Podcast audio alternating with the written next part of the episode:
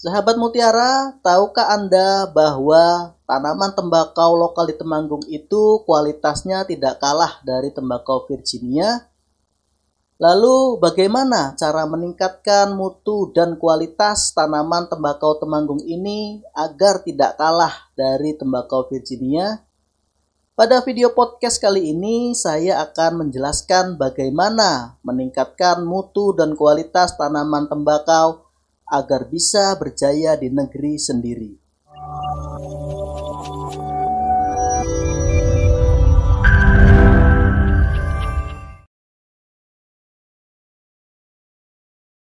Halo, selamat datang di channel YouTube kami, NPK Mutiara TV. Di channel ini, Anda akan mendapatkan informasi dan edukasi seputar pertanian, khususnya nutrisi tanaman. Tonton video-video kami Jangan lupa like video kami, subscribe, dan pentung tanda loncengnya untuk terus mendapat update dari kami. Sahabat Mutiara melanjutkan janji saya pada presentasi saya sebelumnya.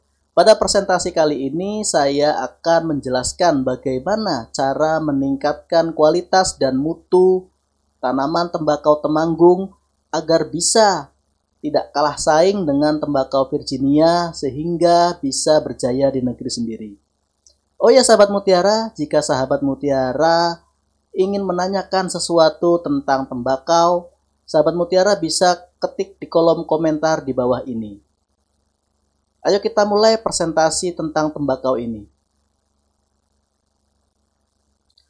Sahabat mutiara, jadi mutu dan kualitas tanaman tembakau ini dipengaruhi oleh banyak faktor. Di sini saya mengkategorikan lima faktor yang sangat berpengaruh terhadap mutu dan kualitas tanaman tembakau. Yang pertama adalah lahan atau lokasi penanaman. Yang kedua adalah varietas. Yang ketiga adalah faktor budidaya Faktor budidaya yang paling dominan adalah pemupukan.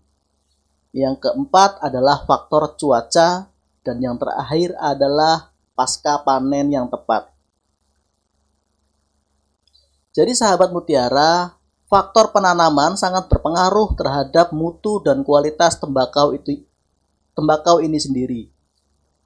Jadi penanaman tembakau ini pada umumnya dilakukan di dua wilayah atau di dua ketinggian. Di antaranya adalah lahan berbukit atau tegalan dan pada lahan sawah. Pada umumnya, tanaman tembakau yang ditanam di lahan berbukit ini memiliki umur yang lebih panjang daripada tembakau yang ditanam di lahan sawah.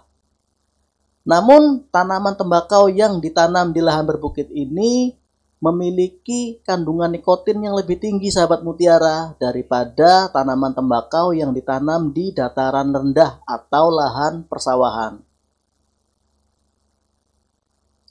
Yang kedua adalah faktor budidaya. Jadi faktor budidaya di sini saya mengkhususkan adalah pemupukan. Jadi tanaman tembakau ini sendiri merupakan tanaman yang anti terhadap klor karena klor ini sendiri akan berakibat menurunkan mutu dan kualitas dari tanaman tembakau. Jadi tanah tanaman tembakau ini anti ya sahabat mutiara terhadap unsur klor ini.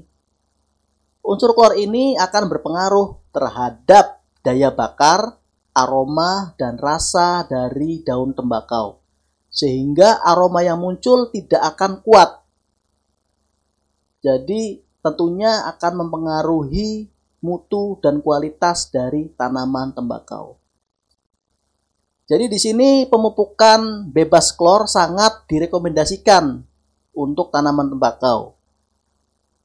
Pemupukan bebas klor contohnya adalah Merauke SOP dan Kalinitra sangat efektif dilakukan pada tanaman tembakau di 40 hari setelah tanam. Jadi di sini penggunaan pupuk dasaran seperti SS Amopos, Kalinitra, dan SOP juga bisa diaplikasikan pada awal.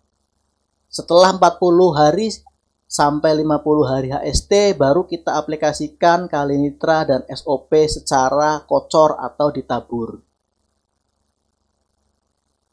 Sahabat mutiara, ketika tanaman tembakau ini sudah umurnya memenuhi syarat, faktor penting yang harus diperhatikan juga adalah faktor pemotongan atau pemunggelan bunga. Jadi seperti kita ketahui bahwa tanaman tembakau ini kita harapkan yang diambil panennya adalah daunnya. Jadi ketika kita memotong bunga atau memotong calon bunga yang di atasnya diharapkan pertumbuhan daun akan lebih banyak dan lebih maksimal.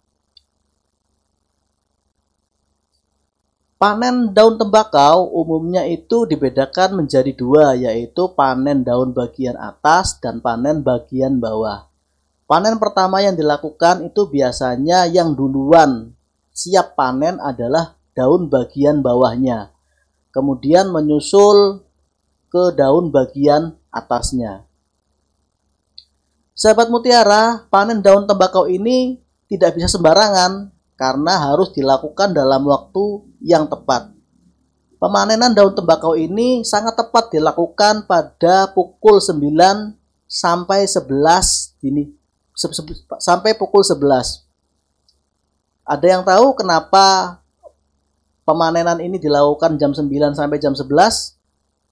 Hal tersebut dikarenakan ketika kita melakukan pemanenan di pagi hari, masih banyak embun pada daun tembakau itu sendiri. Sehingga kandungan air dalam daun tembakau masih terlalu banyak. Ketika daun tembakau masih terlalu banyak embunnya atau kandungan airnya, maka akan mempengaruhi kualitas daya bakar dari daun tembakau itu sendiri. Namun jika pemanenan ini dilakukan terlalu siang, lewat dari jam 11, itu daun tembakau akan kekeringan. Maka itu juga akan berpengaruh terhadap proses mutu dan kualitas daun tembakau itu sendiri. Setelah pemanenan, proses selanjutnya adalah sortasi atau penggulungan daun. Sortasi ini ditujukan untuk memilih daun yang sudah siap panen berdasarkan tingkat kematangannya. Jadi ketika panen kita pisahkan berdasarkan tingkat kematangan daun tembakau itu sendiri. Agar di proses selanjutnya kita mudah untuk melakukan pemeraman. Nah ini sahabat mutiara, jadi setelah sortasi kita ada proses pemeraman. Jadi proses pemeraman itu adalah penyimpanan daun tembakau berdasarkan tingkat usia, tingkat kematangan, agar nanti matangnya itu bisa serempak setelah sudah diperam, barulah kita melakukan perajangan. Perajangan itu adalah memotong-motong kecil daun tembakau untuk kemudian siap untuk dijemur. Ini adalah proses penjemuran daun tembakau secara manual sahabat mutiara. Jadi di Temanggung itu sendiri proses penjemuran masih dilakukan secara manual. Sebenarnya proses penjemuran secara manual ini ada sisi positif dan ada sisi negatifnya. Sisi negatifnya ini ketika kita sedang menjemur lalu turun hujan dan air hujan itu mengenai daun tembakau tentunya akan mempengaruhi kualitasnya. Tapi ada segi positifnya juga. Segi positifnya ini ketika kita melakukan penjemuran secara manual, maka aroma dan rasanya akan sedikit berkurang sehingga masih sangat kuat aroma kreteknya dalam daun tembakau temanggung itu sendiri sahabat mutiara.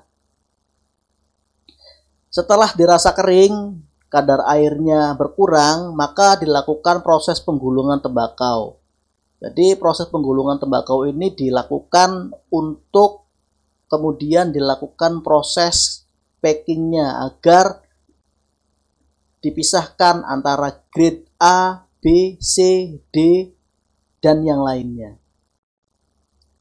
Nah, dalam pengemasan daun tembakau ini masih dilakukan secara manual, yaitu dengan menggunakan eh, seperti ampas kelapa gitu ya sahabat mutiara. Tujuannya agar aromanya juga tidak hilang sahabat mutiara. Jadi pembungkusan secara manual ini bertujuan agar aroma kretek tetap tidak berkurang atau tetap terasa seperti sedia kala. Ini adalah tembakau serintil yaitu tembakau lokas tembakau khas yang dimiliki oleh Temanggung. Sahabat Mutiara, inilah media sosial kami. Jangan lupa like, subscribe, dan pentung tanda loncengnya di channel NPK Mutiara TV. Sahabat Mutiara juga dapat gabung di komunitas Telegram NPK Mutiara. Jika sahabat Mutiara ingin mengetahui lebih banyak tentang pemupukan serta deskripsi produk lainnya, sahabat Mutiara dapat mengunjungi situs website kami di www.npkmutiara.com. Sahabat Mutiara juga dapat like akun Facebook kami Merauke Tetap Jaya dan sahabat Mutiara dapat follow Instagram Merauke Tetap Jaya. Sahabat Mutiara, dari video podcast kali ini dapat kita simpulkan bahwa budidaya tembakau lokal ini tidak kalah dari budidaya tembakau Virginia. Hal tersebut dikarenakan tanaman tembakau lokal di Temanggung ini memiliki kandungan nikotin yang lebih tinggi daripada tanaman lokal yang lainnya, dan tembakau Virginia.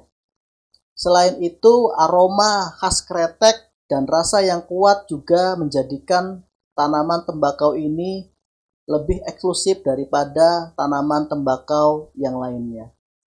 Namun, kita juga jangan melupakan faktor-faktor penting dalam peningkatan mutu serta kualitas dari budidaya tanaman tembakau lokal ini. Salah satu faktor yang berperan adalah pemupukan.